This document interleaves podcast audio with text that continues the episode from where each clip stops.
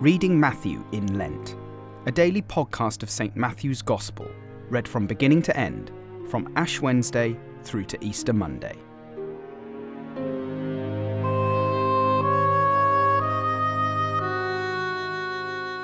Matthew chapter 11, verses 1 to 30.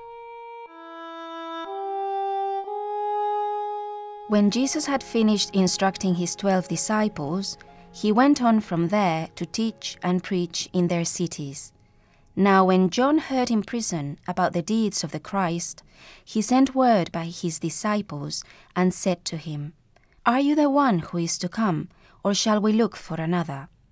And Jesus answered them, Go and tell John what you hear and see. The blind receive their sight, and the lame walk. Lepers are cleansed, and the deaf hear and the dead are raised up, and the poor have good news preached to them. And blessed is the one who is not offended by me. As they went away, Jesus began to speak to the crowds concerning John.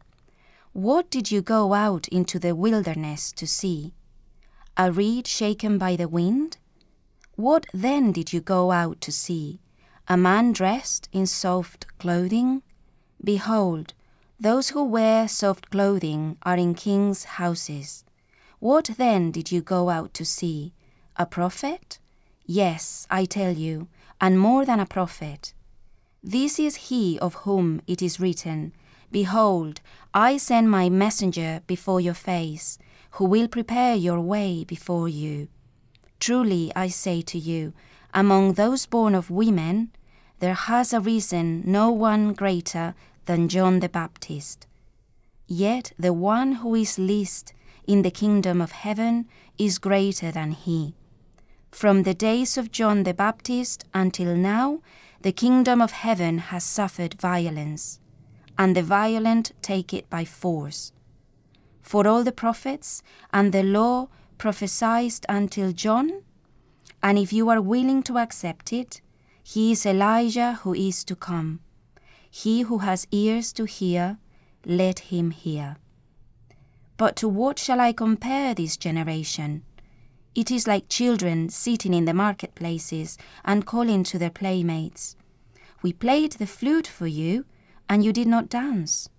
We sang a dirge, and you did not mourn. For John came neither eating nor drinking, and they say, He has a demon. The Son of Man came eating and drinking, and they say, Look at him, a glutton and a drunkard, a friend of tax collectors and sinners. Yet wisdom is justified by her deeds. Then he began to denounce the cities where most of his mighty works had been done, because they did not repent.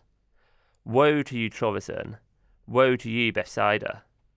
For if the mighty works done in you had been done in Tyre and Sidon, they would have repented long ago in sackcloth and ashes.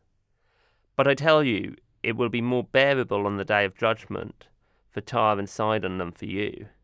And you, Capernaum, will you be exalted to heaven? You will be brought down to Hades. For if the mighty works done in you had been done in Sodom, it would have remained until this day. But I tell you that it will be more tolerable on the day of judgment for the land of Sodom than for you. At that time Jesus declared, I thank you, Father, Lord of heaven and earth, that you have hidden these things from the wise and understanding, and revealed them to little children. Yes, Father, for such was your gracious will. All things have been handed over to me by my Father, and no one knows the Son except the Father, and no one knows the Father except the Son and anyone to whom the Son chooses to reveal him. Come to me, all who labour and are heavy laden, and I will give you rest. Take my yoke upon you and learn from me, for I am gentle and lowly in heart, and you will find rest for your souls, for my yoke is easy and my burden is light.